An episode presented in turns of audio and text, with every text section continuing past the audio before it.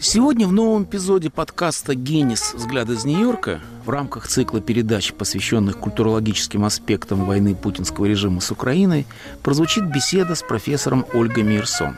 Среди поднятых вопросов – что может церковь? Казус патриарха, христианский пацифизм и справедливая война, как молиться за мир, классики об империи.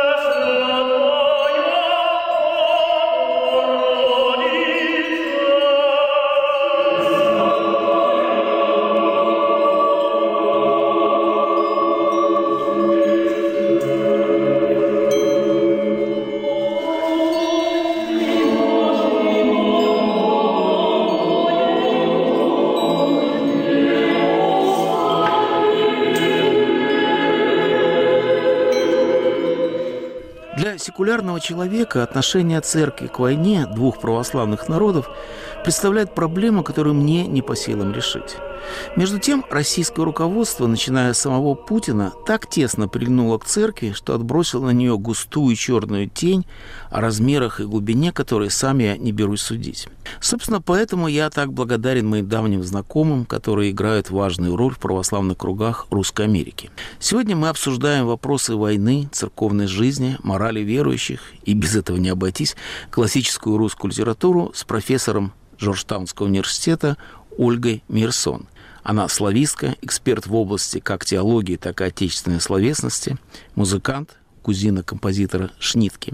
И, что особенно важно для нашего сюжета, жена протеерея Михаила Мирсона, настоятеля Церкви Христа Спасителя, чрезвычайно популярной у жителей Нью-Йорка. Итак, у микрофона профессор Ольга Мирсон. Ольга, у меня вопрос общего характера.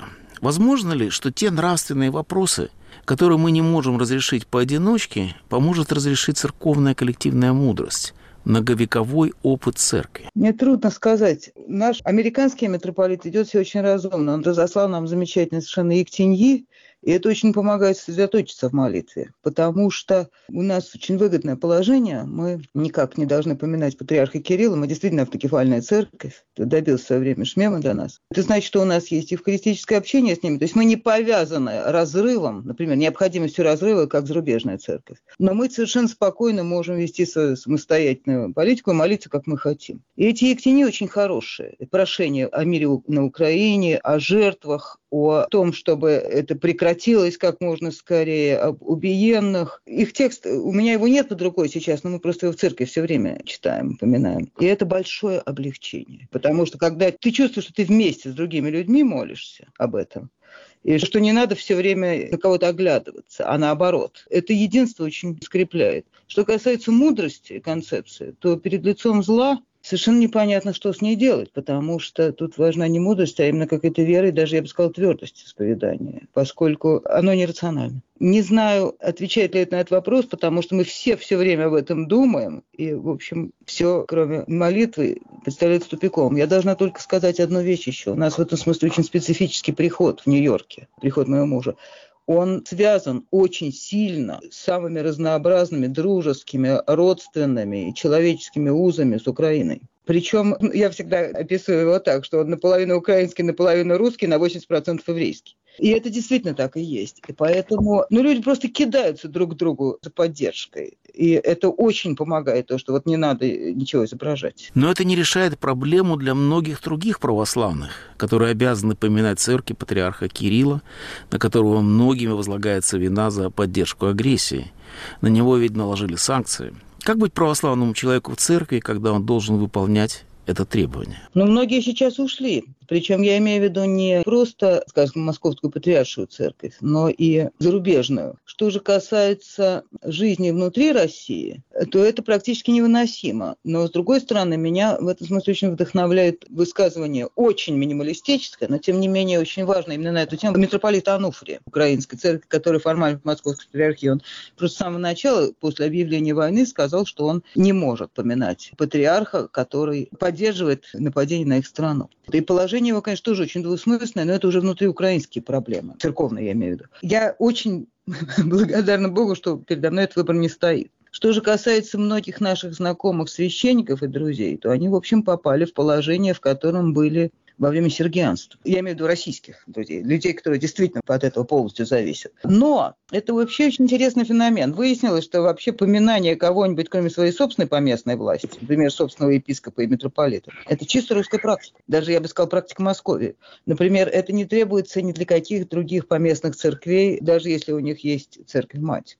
Другое дело, что такое поминание необходимо епископу этой церкви. Ему надо поминать всех. Но он поминает всех в ряду всех. Хотя не позавидуешь, например, сейчас Жанну то после того, как Константинополь его выкинул, то есть не его, а западноевропейский экзархат православных церквей, Лагианскую так называемую церковь. Ему совершенно не позавидуешь, потому что ему приходится это делать. Но формально никто из его священников не обязан это делать. Но прихожане должны молиться за Кирилла или стать диссидентами церкви? Молиться можно за любого злодея. Не прав юродивый Николка, когда говорит, что нельзя молиться за царя Ирода. Молись, пожалуйста. Ага, это из Бориса Годунова. Но я что хочу сказать? Молиться-то, конечно, можно, но когда мы его поминаем в церкви, мы его поминаем как собственного предстоятеля. И это уже очень серьезно, потому что тем самым мы молимся о нем как о человеке, который представляет нас.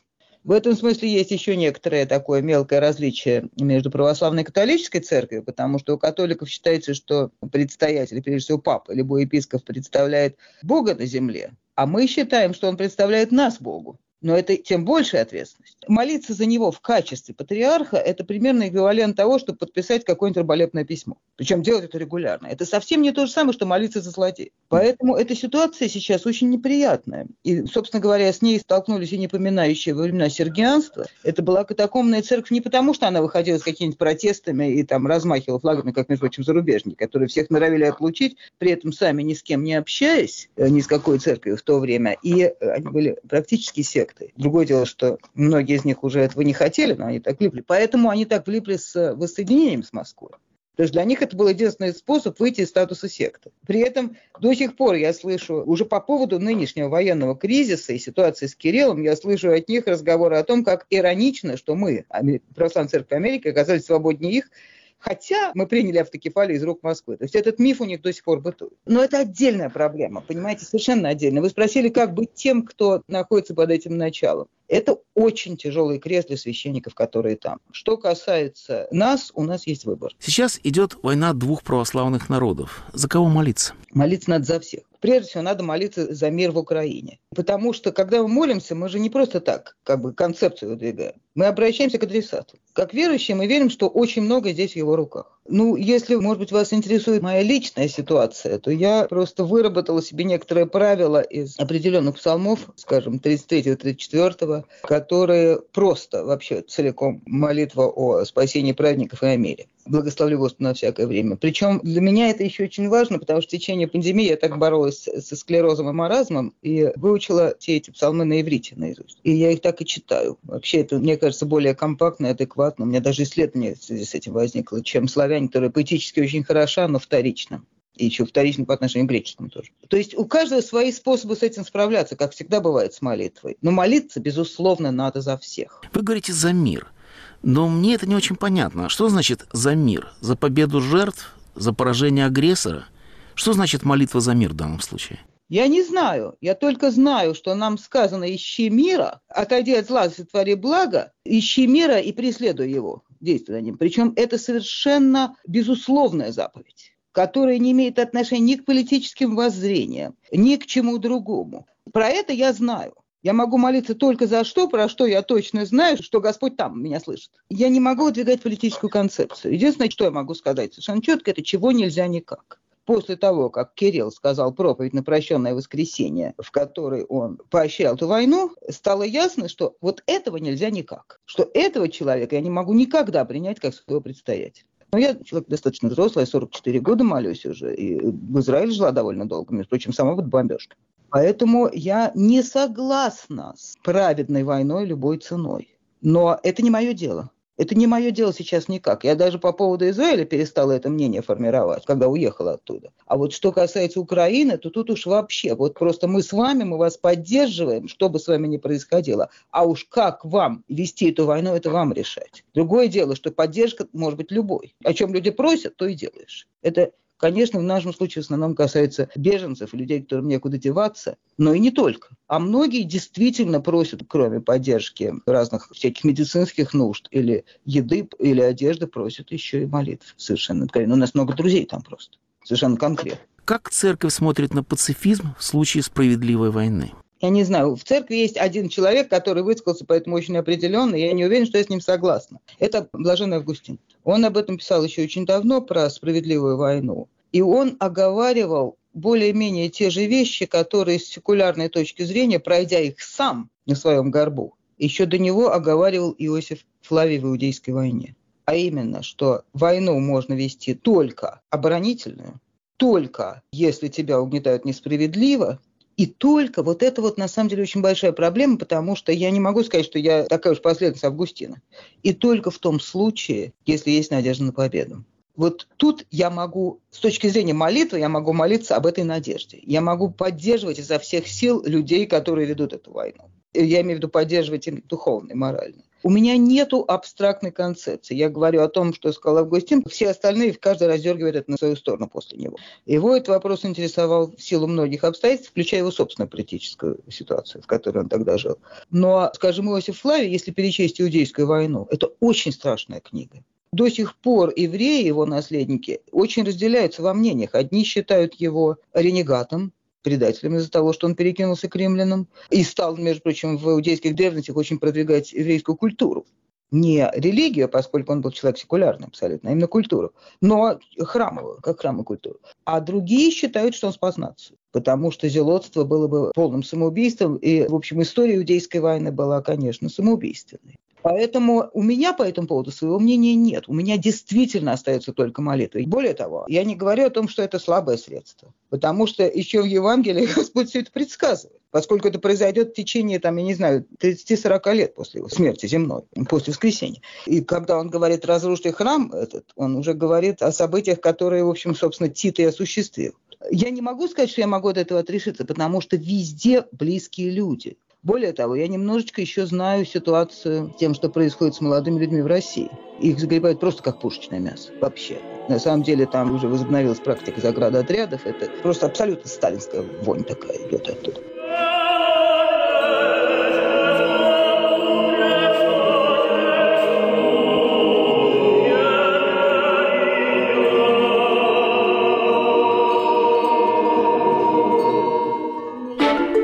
Привет, меня зовут Марьяна Тарачешникова. А я Наталья Джампаладова. И мы делаем подкаст «Человек имеет право», где рассказываем, как идеи мыслителей и политиков прошлых лет влияют на сегодняшнюю жизнь. Как демократии превращаются в диктатуры, как диктаторы готовят почву для репрессий и как судят военных преступников. Слушайте новые эпизоды по вторникам в привычном агрегаторе подкастов.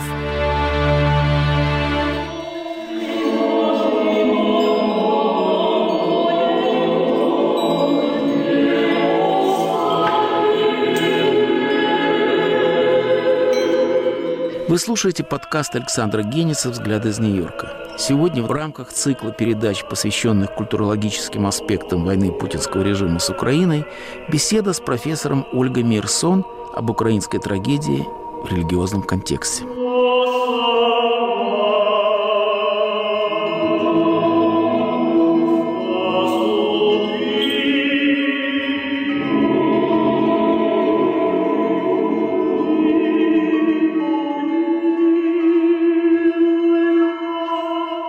Сегодня многие чувствуют свою ответственность за преступления путинского режима, который творит их от лица русских. Как быть с этим комплексом? Стыдно быть русским. Как с этим ощущением жить? Я не знаю, я еще пока не научилась. Моя ситуация, конечно, парадоксальна. Мне приходится все время себе проговаривать, что я уехала в 1974 году вследствие, надо сказать, советской агрессии против Израиля. Это было после войны 1973 года, судного дня. Просто э, нас подвигла на это моя мама, которая... Мы поехали в Израиль, не в Америку. И она сказала фразу «наши наших бьют, надо уезжать». Причем, конечно, они и тогда ничего не признавали. Просто когда моего брата выгоняли из института, то его военрук сказал ему, он был в Педе, там была военная кафедра, он ему говорит, а вас не беспокоит, что мы с вами можем оказаться по разные стороны баррикад? А он говорит, а что такой вариант возможен? Это единственный раз, когда кто-то из них проговорился, что Советы там воевали. Но примерно так же они ведут себя и сейчас. То есть врут и все отрицают. Вопрос в том, кто такие они. Потому что на самом деле, конечно, наследие Советского Союза касается далеко не только русских. И это тоже очень большой передерг, с которым непонятно, как быть. Потому что я уже видела сама у нас в Джорджтауне тут плакаты антирусские сейчас, как считалось, антипутинские, с портретом Сталина, со словами о том «руки прочь от Украины». Хотя Сталин, в общем, можно вменить очень много, но уж ему никак не вменить то, что он был русским. Поэтому эта ситуация тоже неоднозначная. У меня есть свои способы, вы говорите, как быть. Как можно бороться с отчаянием верующему человеку? Благодарностью. Я благодарна Господу Богу за очень многое. За то, что у меня относительно свободная церковь. Я имею в виду всю, не, не просто наш приход там или еще что-нибудь. За то, что я преподаватель. Когда человек училка, он много изменить в сознании людей, которые, по крайней мере, там появились. Мой девиз – птичка Пушкина, поэтому, на самом деле, народу может быть мало при этом. Ну, скажем, вот я заявила курс о русской литературе, которая борется с русской же ксенофобией. И в этом курсе мы читали в основном 19 век. Их сознание, ребят, очень изменилось после этого. Причем это были те же самые студенты, с которыми вместе я ходила на студенческие наши митинги в поддержку Украины. И они организовали это дело, это была их инициатива. Практически все они занимались русским языком, и далеко не все начали после этого заниматься украинским, хотя у нас заявлен и будет еще опять. И я сама, кстати, планирую заняться по многим причинам, в частности, для того, чтобы культура различать русскую и украинскую, а где единство. Вот. Но это отдельная тема. Но э, курс был очень интересный. Мы читали «Путешествие в Арзрум», Араба Петра Великого, Беллу, Тамань, «Владычный суд Лескова» о кантонистах, запечатленного ангела. Владычный суд, кстати, я со своей бывшей студенткой перевела вместе, потому что здесь из-за политкорректности его не очень-то принимали, а в Израиле его уже давно все читают. Мне подруга близко мне рассказала. Хаджи Мурата, казаков и кавказского пленника. Что выстраивается из этого длинного ряда? Поскольку речь была о борьбе с ксенофобией, оказывается, что самый мощный способ борьбы со стереотипами – это не отрицать их, а сталкиваясь с другими стереотипами. То есть все время противоставлять друг другу. В этом смысле я начала прямо с путешествия в Арзрум где Пушкин подставляется даже сам, когда он там рассказывает про Фазель Хана, что вот я приготовил через переводчика приветствие в восточном вкусе, длинное и пышное, а тот в ответ мне просто отвечал на хорошем французском языке, что рад знакомству и надеется продолжить в Петербурге. Вот тебе впредь наука, не судя о человеке по папахе, да по окрашенным ногтям. И так далее. То есть он был большой специалист в этом смысле. Я сейчас, кстати, читаю прогулки по Европе Залезняка, у него то же самое свойство оказалось. Очень интересно. То есть это постоянное понимание того, что единственное что ли, борьба с экзотизмом, с отстранением другого, с его неприятием, с ксенофобией своего рода. Это посмотреть на себя его глазами. Кстати, это самый важный момент в Хаджи Мурате. Для меня это самый важный момент этой повести. Не то, что там объективно как-нибудь показаны аварцы и их даже трагедия, а то, что Толстой позволяет нам посмотреть на себя и глазами. Кстати, в этом смысле я впервые начала это преподавать после 11 сентября, когда начались здесь всякие милитаристские призывы. И мои студенты, по-английски я преподавала. Больше меня поразило то, что они русских героев этой повести в какой-то момент стали называть «мы». Но это все-таки очень мощный воспитательный момент, я считаю, больше, чем что бы то ни было. Когда ты способен поменяться местами с тем, кто смотрит на тебя, и восстановить вот эту субъектность. Очень интересно в Тамане возникает уже нынешний актуальный момент в смысле украинской темы, потому что там, равно как и в казаках, герои начинают говорить по-украински в присутствии внешних. То есть не между собой, а тогда, когда они хотят отделиться. Скажем, слепой мальчик вдруг начинает говорить на мане только по-украински с Печориным. В казаках тоже несколько таких случаев, хотя для них это вообще скорее диалект, поскольку они староверов, причем абсурд там в том, что они возводят себя еще при этом потому что этими землями вокруг Дона их наделил Иван Грозный, хотя Иван Грозный был за сто лет. Там масса всяких смешных вещей, которые показывают, что люди часто ищут управу на непосредственных угнетателей среди других угнетателей, но более отдаленных. Интересно, что колониальная тема в русской литературе, которую сейчас очень многие обвиняют классику, решается совсем не так, как у Киплинга, скажем. Это экзотика благородного дикаря. Мне вспоминается, например, Гончаров с его фрегатом Паллады или Дерсу Узала, может быть, самый яркий пример такой прозы. Как вы считаете, чего больше в русской классике, имперскости или антиимперскости? Во-первых, они очень перемешаны. В этом смысле одно из самых интересных, мне кажется, все-таки произведений, опять же, это «Путешествие в Арзрум». То есть с него очень многие вещи начинаются. Например, там Пушкин который, как известно, никогда не был за границей, он приближается к речке Арпача и думает, сердце мое забилось сильнее, никогда еще не покидал я пределов Отечества нашего, сейчас я переступлю через нее, окажусь в Турции. И он переступает и понимает, ах, русская армия дальше продвинулась, значит, вот от, никуда от них не сбежать. При этом там его друзья, которых он посещает периодически, они все, как пишет Роман Лейбов, герои 12 года. То есть а буквально абсолютно все, но они декабристы. То есть они оказались уже в этой армии, в этом походе, не по своей воле. Их туда практически сослали, как Грибоедова в Персию, которого и привозят при нем. То есть он все время показывает, насколько более униженное и рабское положение человека, который внутри империи, может быть, даже в привилегированном положении, он может только мечтать о том, чтобы оказаться извне. И у него несколько таких примеров. И эта тема, мне кажется, все время продолжается. Поэтому они перемешаны. Поэтому мне кажется, что единственный выход их, может быть, даже не разделять и уж ни в коем случае не отрицать эту культуру. Вот я сказала, что в Америке невозможно было найти издателя для перевода «Владычного суда» Лескова Кантониса. А в Израиле просто вот на раз перевели и издали. Уже 7 лет там читают. Почему? Потому что когда тебе важна тема, то ты готов столкнуться со стереотипом и столкнуть с ним читателя, для того, чтобы его преодолеть. Ты не избегаешь этой темы, ты не заметаешь ее под ковер. А здесь, если мы не будем читать имперскую литературу на том основании, что она имперская, мы никогда не доберемся до антиимперскости катарсиса. Меня больше всего поразило не то, что вот я сейчас об этом говорю вам, и то, что это мое кредо, и мои занятия, вся моя жизнь, а то, что это очень легко восприняли студенты, потому что они стали вникать в эти тексты. Американские студенты, по-английски читали. То есть оказалось, что им это тоже очень важно, посмотреть на эту ситуацию изнутри. Ну, помните, там есть замечательное место про то, как турецкие рабочие, естественно, захвачены русской армией, то есть крайне свободны на дороге, жалуются, что у них нет белого хлеба. А он вспоминает, что вот э, как жаловался игра в Шереметьев, что в Париже черного хлеба не допросишься, тут же. Причем есть еще один уровень, на котором это и самая ирония, потому что сам он в Париже никогда не был, и типа мне бы его заботы, графа Шереметьева. Я рассказываю все это студентам, я рассказываю о степени несвободы как бы голоса, рассказчика и автора здесь. До какой степени он на самом деле все это пишет о себе. У меня были даже такие случаи, когда они... Их было немного, их было пять человек на этом курсе, но они потом своим очень много кому рассказывали, очень там много изменилось.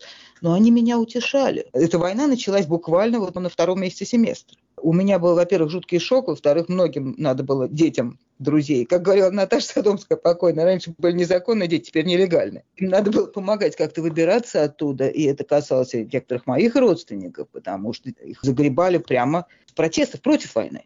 Их даже не арестовывали, их забирали в армию как пушечное мясо. Просто загребали военкомат, не говорили, куда едут.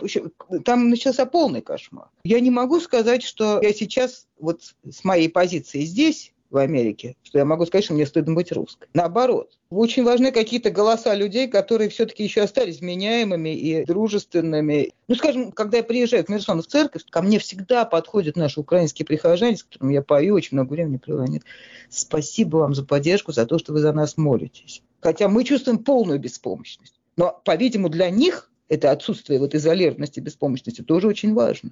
Ну, я уже не говорю о том, что нас приход собрал какие-то деньги там на помощь, но это отдельная тема. Ольга, а какой писатель русский нам может сегодня помочь больше других? Очень интересный вопрос. Все-таки, наверное, Пушкин. Вот заметьте, что я все время к нему возвращаюсь. Я себя ловлю на этом. Это примерно столь же трудный вопрос, как кто ваш любимый писатель. Но вот когда я об этом думаю, его способность... Еще есть такое замечательное место, я его не преподавал, но я его ужасно люблю, когда в Борисе Годунове там во время битвы тот передразнит Маржере, говорит, кваква лягушка басурманская, любите квакать на нашего царевича. И это говорит представитель армии Годунова, а царевич наш идет с Литвы при этом. То есть это звучит совершенно абсурдно, именно потому что весь совет, который происходит во время битвы, он по-французски или по-немецки, и кого-то там, скажем, это очень раздражает, кто это говорит. Я не помню, кому эта реплика принадлежит. Но зато очень хорошо помню, как заканчивается эта битва. Потому что самозванец, который там не называется ни самозванцем, ни лжедмитрием, а первый раз Дмитрием, говорит, довольно щадите русскую кровь.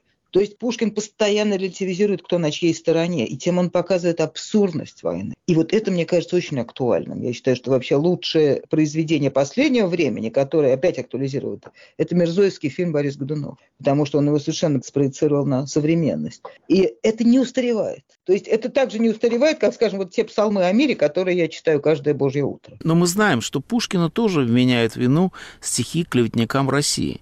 Сегодня это самое актуальное стихотворение Пушкина, которое цитирует налево и направо, так же, как и на независимость Украины Бродского. Как вы относитесь к этому, так сказать, компромату на наших классиков? Ну, во-первых, он, конечно, несовершенен, так же, как Бродский. Бродский даже, я бы сказала, еще более несовершенен в смысле своих политических взглядов, потому что ему принадлежит высказывание, что хорошо все, что плохо для Советского Союза по поводу ультраправого голосования всякого. Ага, Гитлер, например. Да? То есть, на самом деле, когда так на так, и ты не узнаешь зло в зеркале, это тоже ничего хорошего в этом нет. Но я не очень люблю это стихотворение Пушкина, но всегда вспоминаю о том, как он реагировал на горе от ума по-моему, в письме Вятинскому, я не помню, он говорит, что слыхалось, что Грибоедов написал сатиру на Чаадаева. Не очень-то это хорошо, особенно в наше время. То есть он готов был защищать всю Россию от Чаадаева, но при этом Чаадаева от всей России тоже. И мне в каком-то смысле эта позиция близка. Хотя в разные времена просто бывают разные вещи своевременные или нет. Но, например, очень многое связанное с культурой отмены касается скорее всяких таких перформативных искусств. А я как музыкант за этим слежу немножко. Например, в Лондоне, мне кажется, отменили «Золотого петушка» представление. Во всяком кто-то из моих знакомых это обсуждал. На мой взгляд, это полный абсурд, потому что это самое сильное антиимперское произведение Пушкина. Я уже не говорю про римского Корского, который все его превратил просто в сатиру, в такую еще музыкальную, добавил к этому делу.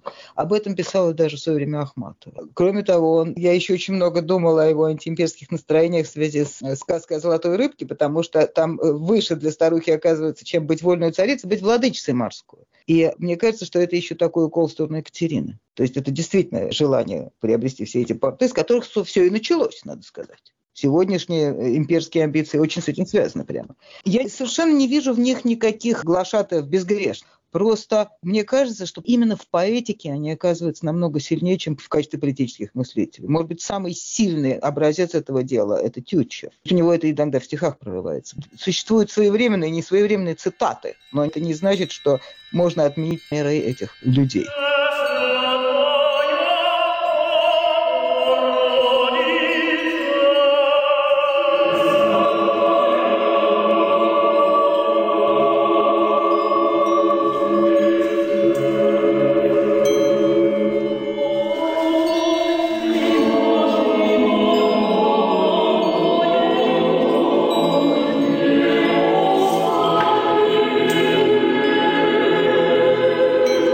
Вы слушали подкаст Александра Гениса «Взгляды из Нью-Йорка». В этом эпизоде, в рамках цикла передач, посвященных культурологическим аспектам войны путинского режима с Украиной, прозвучала беседа с профессором Ольгой Меерсон об украинской трагедии в христианском контексте.